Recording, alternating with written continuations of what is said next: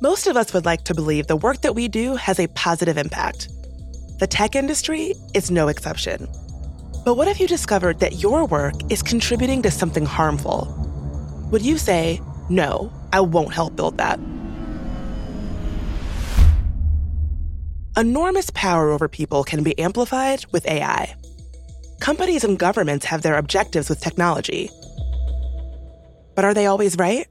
We need to accept or refuse to do something because tech people have a quite amazing superpower. They can actually stand up from their chair and go through the door and go and look for another job. That's Yves Moreau. He's a professor of engineering at K U Leuven in Belgium. He specializes in genetics and artificial intelligence. We'll hear more from Yves in a bit. Before we dig in, a heads up, we'll be taking on some heavy topics, including surveillance, oppression, and war. But the stories are about people who are standing up and making a difference. So here's the big question. Where should we draw the line between what we can build and what we should build with A I? I'm Bridget Todd, and this is I R L, an original podcast from the nonprofit Mozilla. This season, five episodes on the perils and promise of artificial intelligence. Thanks to the internet, A I is everywhere now. We'll be talking about healthcare, gig work, social media, and even killer robots. We'll meet A I builders and policy folks who are making A I more trustworthy in real life. This season also doubles as Mozilla's Internet Health Report. In this episode, when do we blow the whistle, call out the boss, and tell the world, this work is not good work, and I'm going to demand that we do better?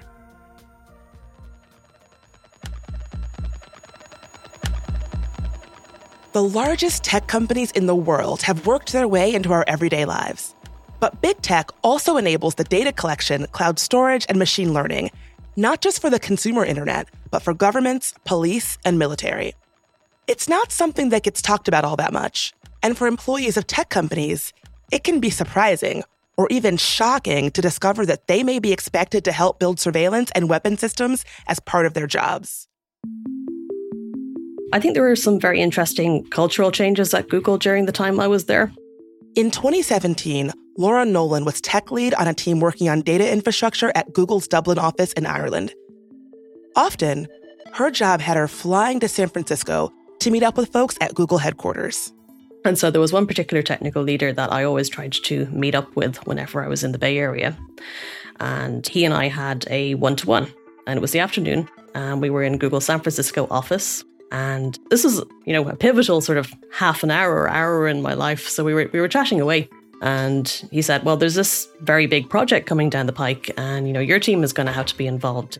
And the project turned out to be building these air-gapped data centers. Real quick, an air gap is a security measure where you isolate machines from outside networks. And I said, why? You know, this is going to be a very complex and expensive project. And the answer I got was, well, it's this thing, Project Maven. And I said, what is Project Maven? You may have heard of Project Maven in the media. It was a Pentagon project worth millions that would use A I by Google to recognize people and objects in aerial surveillance footage, including from U S military drones in conflict zones around the world. Back in twenty seventeen, even most folks inside Google weren't aware of it. I feel very lucky that this person was straight with me, that he actually told me about this and didn't just say, oh, well, you know, we're doing it for reliability reasons or whatever. I actually got a, a clear answer. So I was immediately concerned. This was not what Laura had signed up for when she first accepted a job at Google. Organizing the world's information is pretty uncontroversially good, whereas running massive surveillance systems that are geared towards finding people to kill is ethically murky at the very least, and in my view, flat out wrong for quite a lot of reasons. The goal of Project Maven was to use A I to speed up the military's identification of people and objects. People were saying, well, Google's values are, are not relevant. What we should be trying to achieve here is to have a sort of a value-neutral cloud computing platform and let people more or less do with it as they will. Laura was shocked at first. And then she turned to her colleagues to encourage resistance.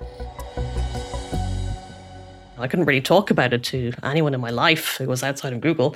And, you know, other Googlers that I would speak to would just say, well, that's weird, Laura. That can't be happening.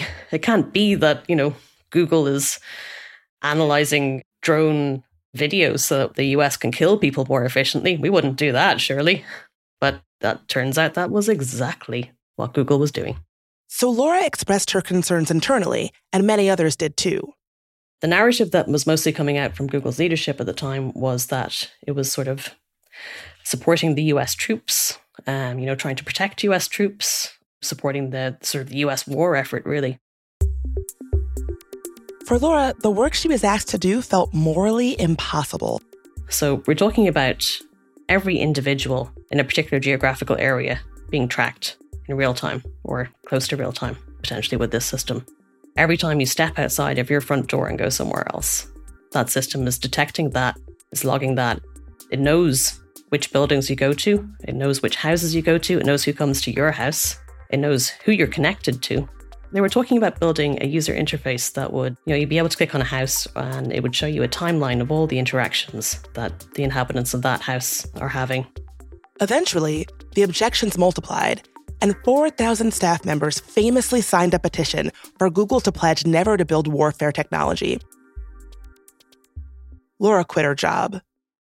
No matter what my executives are telling me, I've got to sort of go by my own moral compass here, which is that I could not be in any way involved in supporting this work. Google was very much willing to do this sort of work, and they just wanted to do it quietly, and they just wanted everyone to be quiet about it. Exposed to public pressure, Google did back out of Project Maven, and twenty eighteen became a watershed moment for protests by tech employees at a number of companies in the U S. There was also Cambridge Analytica, scandals over sexual misconduct, and protests over labor conditions. But let's face it, Project Maven wasn't the biggest, nor the first, nor the last collaboration between the Department of Defense and internet companies we interact with every day. When people say technology is neutral, is it a way to avoid taking responsibility for the harms that could be done? Laura now uses her personal story to warn policymakers against the dangers of combining A I with weapons. I had spoken to the New York Times about Project Maven. They did a big feature on it. And the Campaign to Stop Killer Robots contacted me and they said, hey, do you want to come to the U N? And when somebody says, do you want to come to the U N and talk about why A I weapons are bad? You say yes, right? So I did. The Campaign to Stop Killer Robots is a global coalition of more than one hundred eighty member organizations. They want to see a ban on weapons that can automatically open fire without a human pulling the trigger. For tech workers like Laura and others who come forward publicly, raising the alarm about the ethical implications of technology can come at a high cost. Too high, professionally and personally. Making sure that there are legal protections for people who blow the whistle is crucial for all of us.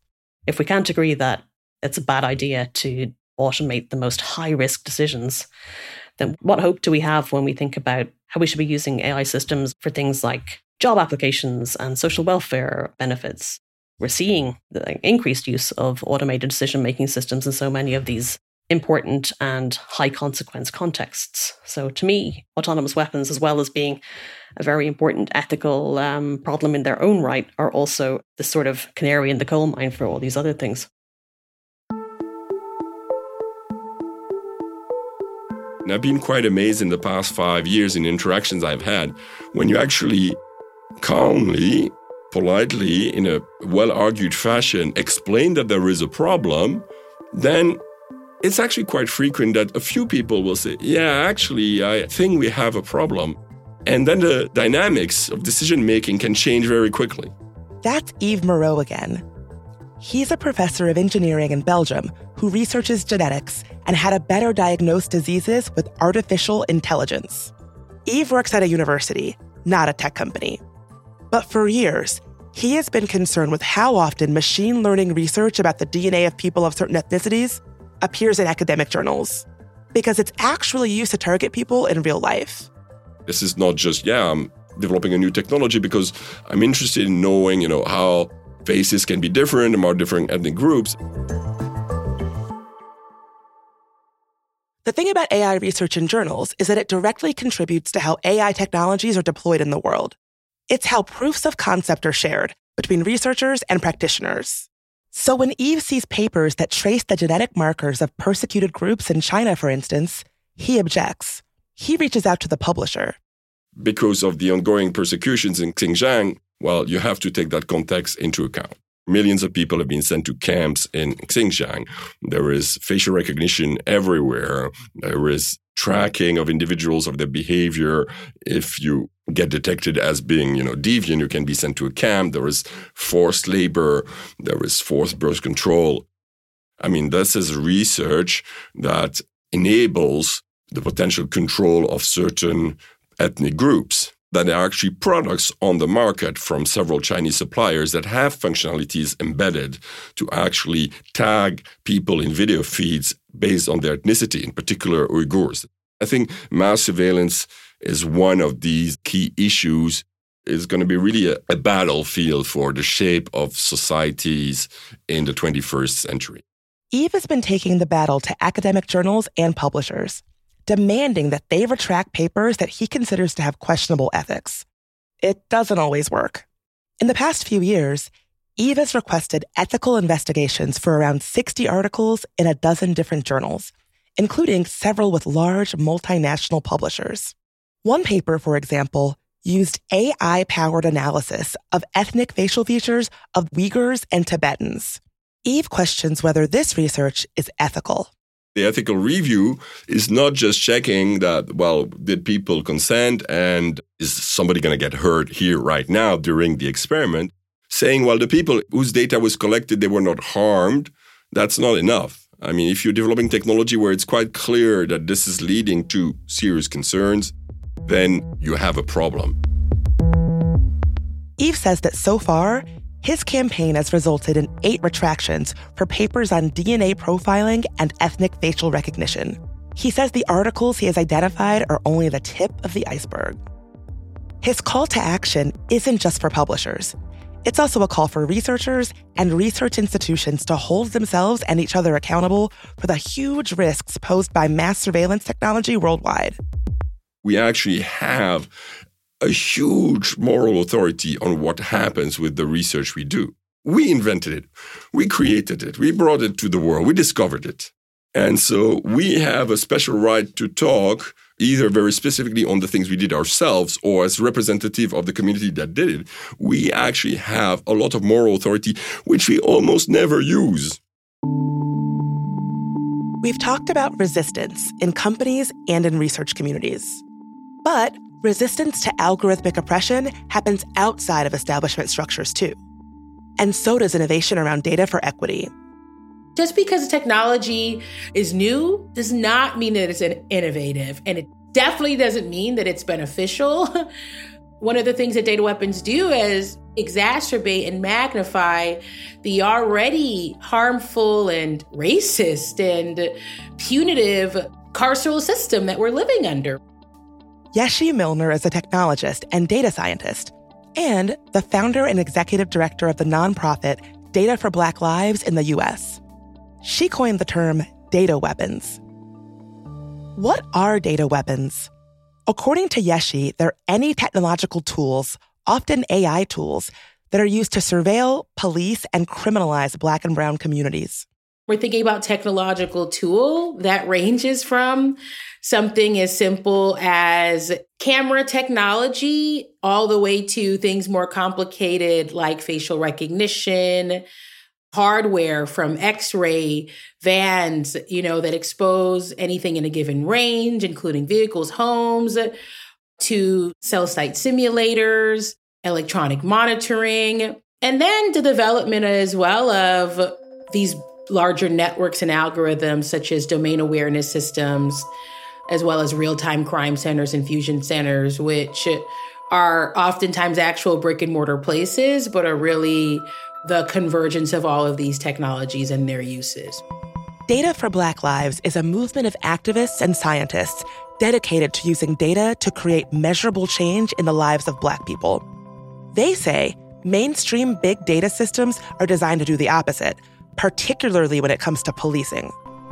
Time and time again, costly surveillance and tracking systems are prioritized ahead of investments in communities. Across the U S, Automatic license plate readers are mounted on road signs, bridges, and on police cars. They are constantly generating detailed records of people's movements. Many are run by private companies, companies that sell data to police with little oversight. Yeshi's team has met with public attorneys to understand how data weapons impact their clients. Their client got dinged on an automated license plate reader system and now are in the N Y P D's domain awareness system, which is a very sophisticated kind of algorithm, and now are incarcerated and potentially going to be deported. Yeshi explains how these tools for monitoring and collecting data about supposedly suspicious people are an extension, in fact, of historic patterns of controlling Black people, patterns that have existed since before slavery was abolished until today. Some of the biggest data collection was stop and frisk, right? People don't realize that. Stop and frisk policies weren't just about intimidating Black folks and scaring them. That's a big part of it. But it was also to get people into the system, into the N Y P D database. Yeshi believes, as a matter of urgency, that the technology used by law enforcement today needs to be fully accounted for and made transparent. Because part of what makes these technologies so powerful is limiting who gets to make decisions about them. Our priority is to focus on uplifting and naming these data weapons because just of their nature, right? They are obfuscated. They are hidden. A lot of them are proprietary algorithms that we can't even do a FOIA request to better understand. By the way, FOIA is Freedom of Information Act in the U S. Data for Black Lives have brought thousands of people together on initiatives to create data tools that help expand opportunities for housing and education and healthcare, often in partnership with other organizations. By building differently, they're highlighting the injustice of mainstream conventions around the use of big data and algorithms. And they're showing that there's hope in redirecting powerful technologies to improve lives. I think the kind of information and the kind of data that we need is one that's going to actually achieve those things versus increased policing and increased surveillance. We have an opportunity to do that with big data and with machine learning.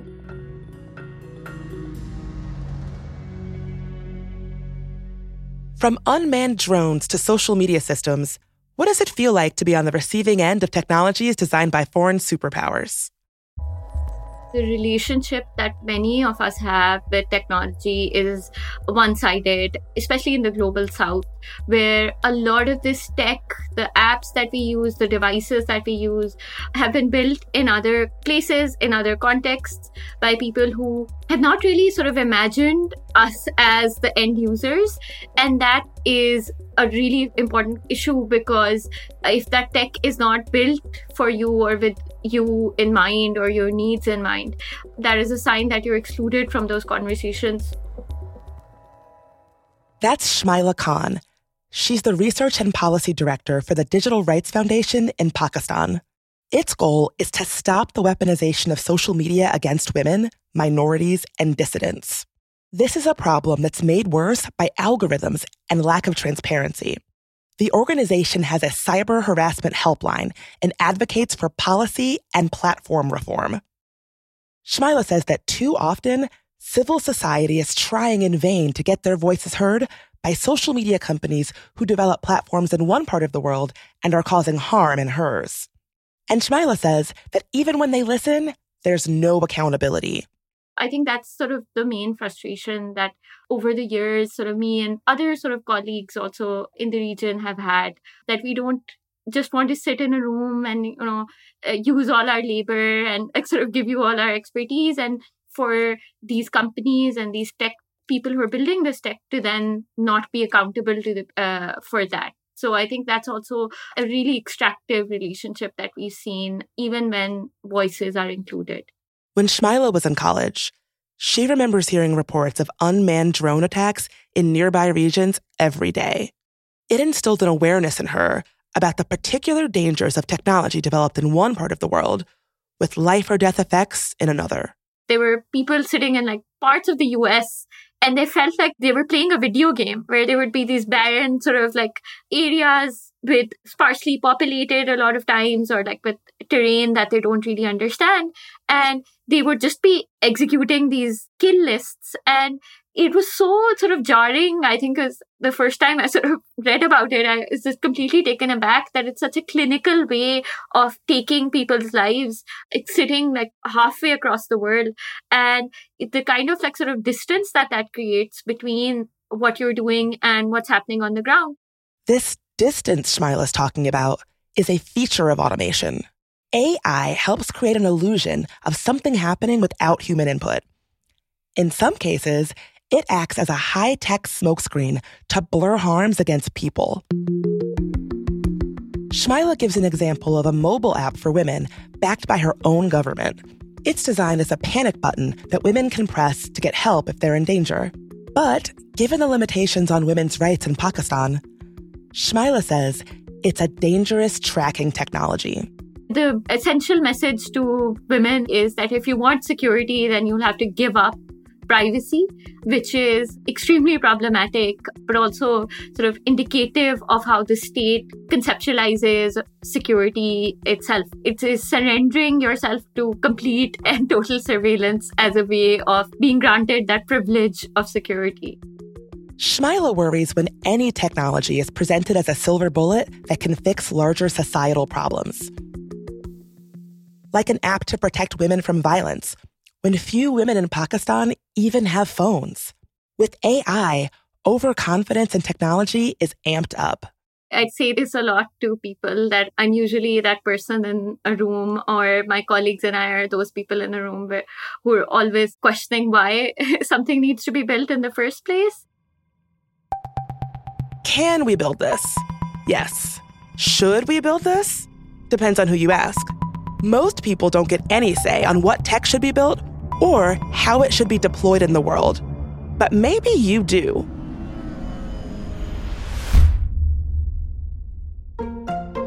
I wish we lived in a world with no killer robots.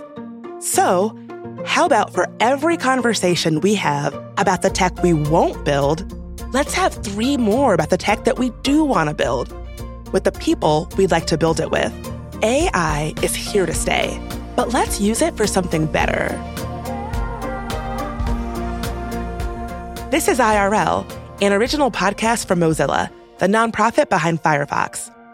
Follow us and come back in two weeks. This season of I R L doubles as Mozilla's annual Internet Health Report. To learn more about the people, research, and data behind the stories, come find us at internet health report dot org. I'm Bridget Todd. Thanks for listening.